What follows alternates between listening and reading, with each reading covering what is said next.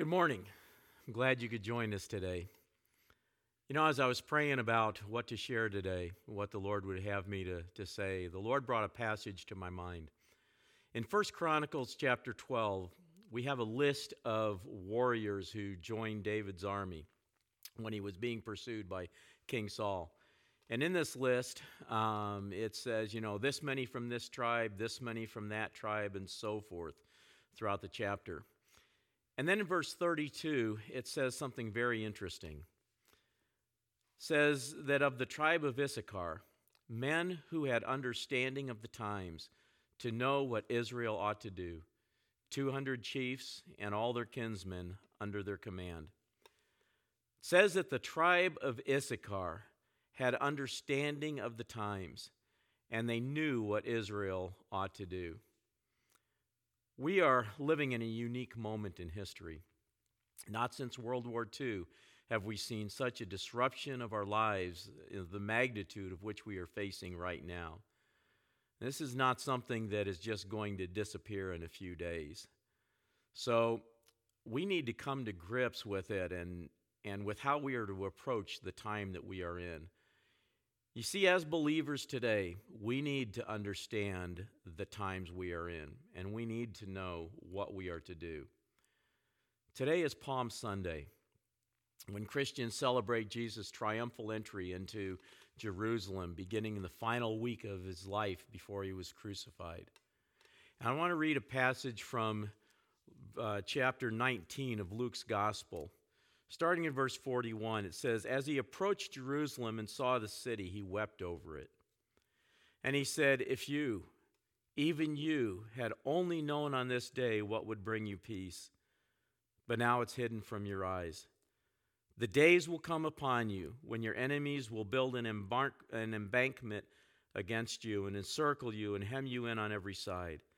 They will dash you to the ground and the children within your walls. They will not leave one stone on another because you did not recognize the time of God's coming to you. Tells us that Jesus wept over the city of Jerusalem as he stood overlooking it.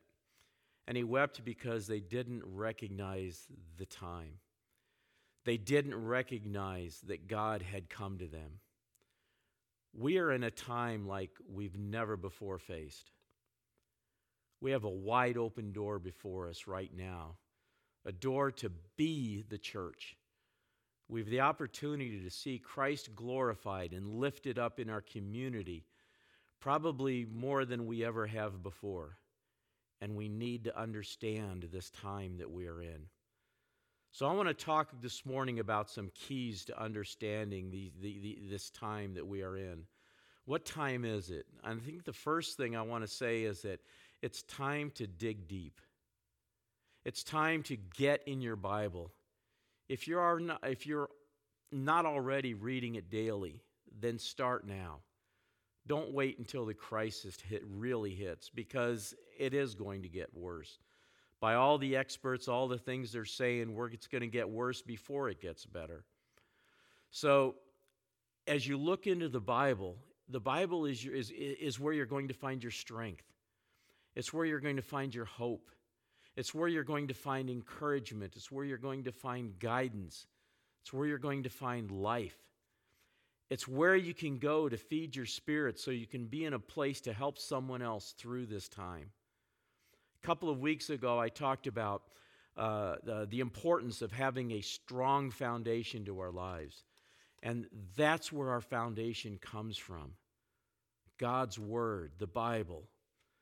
So we, we, we, need to, we need to dig deep into his words. Secondly, this is a time for faith and not fear. Now, I'm not going to spend a lot of time on that this morning because I already spoke about this a few weeks ago. As believers, we are not to give in to fear. Sure, we will have moments where we become fearful, but we don't let it control our lives. We walk by faith and not by sight. Our trust is in the Lord. We look to Jesus with confidence in Him and not in our circumstances. Our confidences, our, our, excuse me, our circumstances are always changing, but He does not change. So it's, it's time for faith and not fear. But The third thing is, and this goes right along with this, it's also time for wisdom and not, uh, not presumption.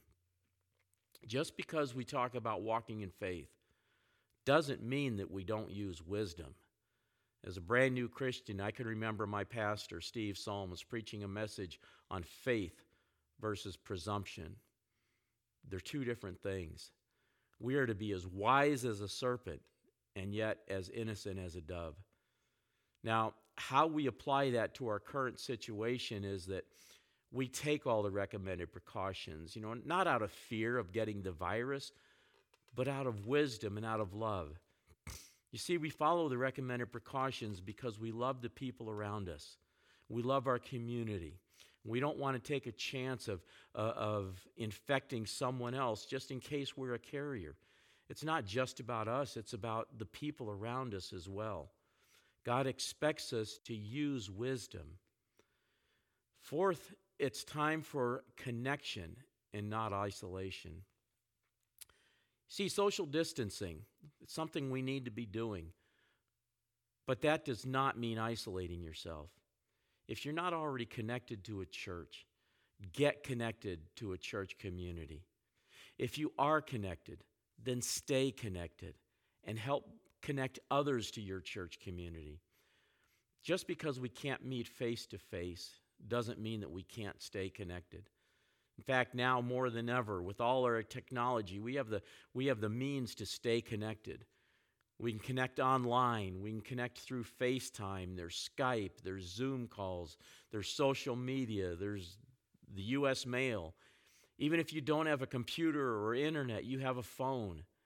You're able to stay connected more than ever before. So I want to encourage you don't just spend this time sitting on the couch and, and binge watching TV. You see, what happens when we isolate ourselves is we watch the news, we watch the coronavirus updates that are given daily, sometimes more than once a day. We take in all this stuff and we hear all these, these uh, uh, all this negativity, and we start to, all of a sudden, we feel that isolation, and we start to feel alone, and we start to get discouraged, and we begin to lose hope. And that's what happens when you isolate yourself you separate yourself from the flow of encouragement and strength that God is trying to bring your way. So we need to stay connected to with a community of people so we can encourage and strengthen each other. So we can learn from each other and help each other grow. We must recognize the time we are in. And, and, and the fifth thing is that it's, it's time to engage our community. Now more than ever, the community needs the church to be the church. It's a time not to just focus on surviving the crisis. That's not what this is about. This is the time to focus on mission. Jesus never told his disciples to just go and survive. No, he called us to a mission. We as the church need to be taking a message of hope to the community we uh, when people are looking for hope when they're looking you know they're reaching out they're trying to grasp onto something to help them catch their balance when they get knocked off their feet or something to hold on to that's going to give them stability rather than just some rather than something that'll just snap like a twig in their hands when it bends. People are scared. People are hurting.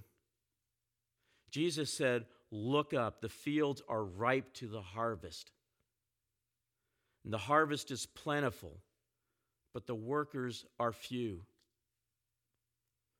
Who else is going to point people to Jesus but the church? Who else is going to demonstrate his love but the church? Who else is going to be the hands and feet of, the, uh, uh, of Jesus when people are in crisis but the church? The church is the body of Christ. Like I said, we are in a time like no other in our lifetime, and the time is ripe to engage our community with the love of Jesus. Christ has a way of, uh, uh, of opening people's hearts in times of crisis. We need to seize the opportunity and make Jesus famous with acts of love done in his name. First and foremost. Make sure that you're following all the safety precautions for yourself. Uh, it's just like when you fly in a plane and they, they give you the, they go through the precautions beforehand. They say if, if the cabin loses air pressure, then, then the oxygen mask will drop. Put it on yourself first so that then you are in a position to help others. It's kind of what it is now. That's why we talk about it's so important to dig deep in God's word so that you yourself are strengthened, you yourself are encouraged, you yourself have something to be able to give to others. So get yourself settled first. Then, if you look around and if you realize that you could be doing something more, reach out.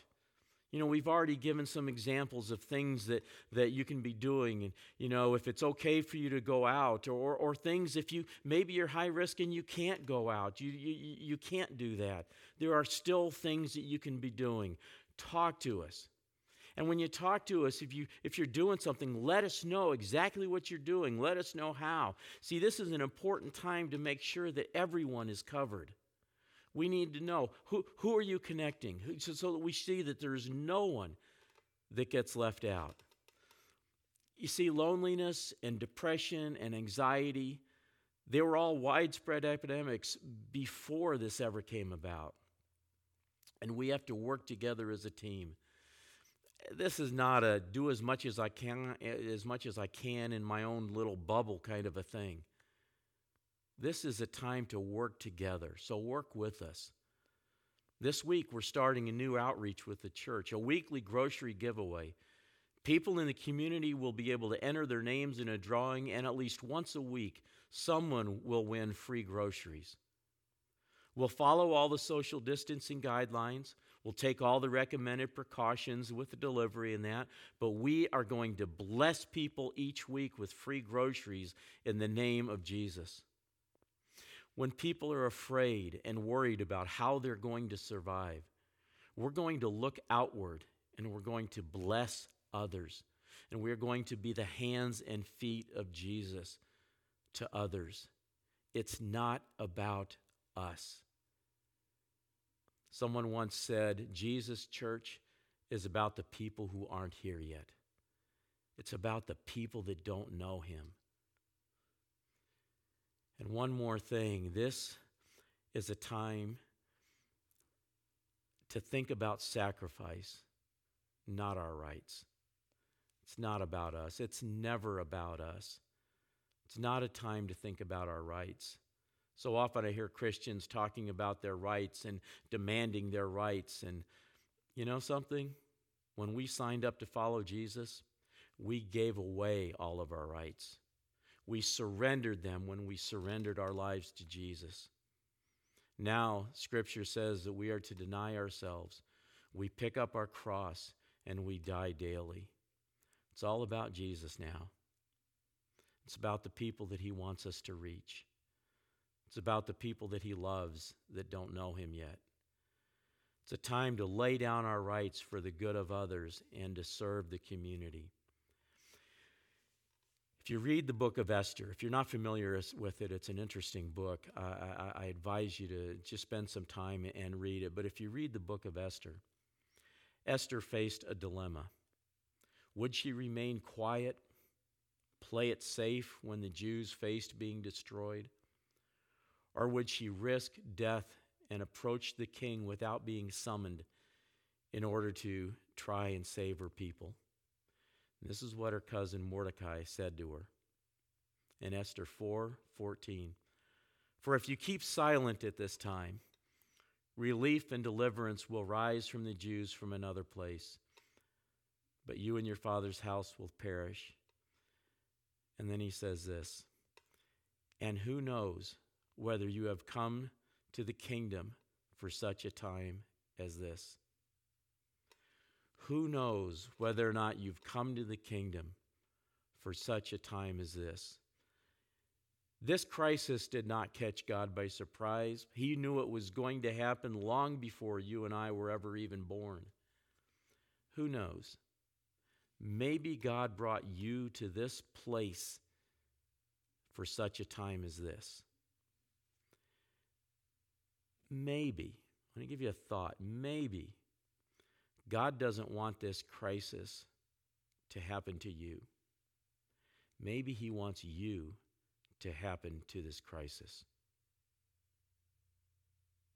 So I want to ask you what's He saying to you? What would He have you to do? How would He have you to respond? Let's pray.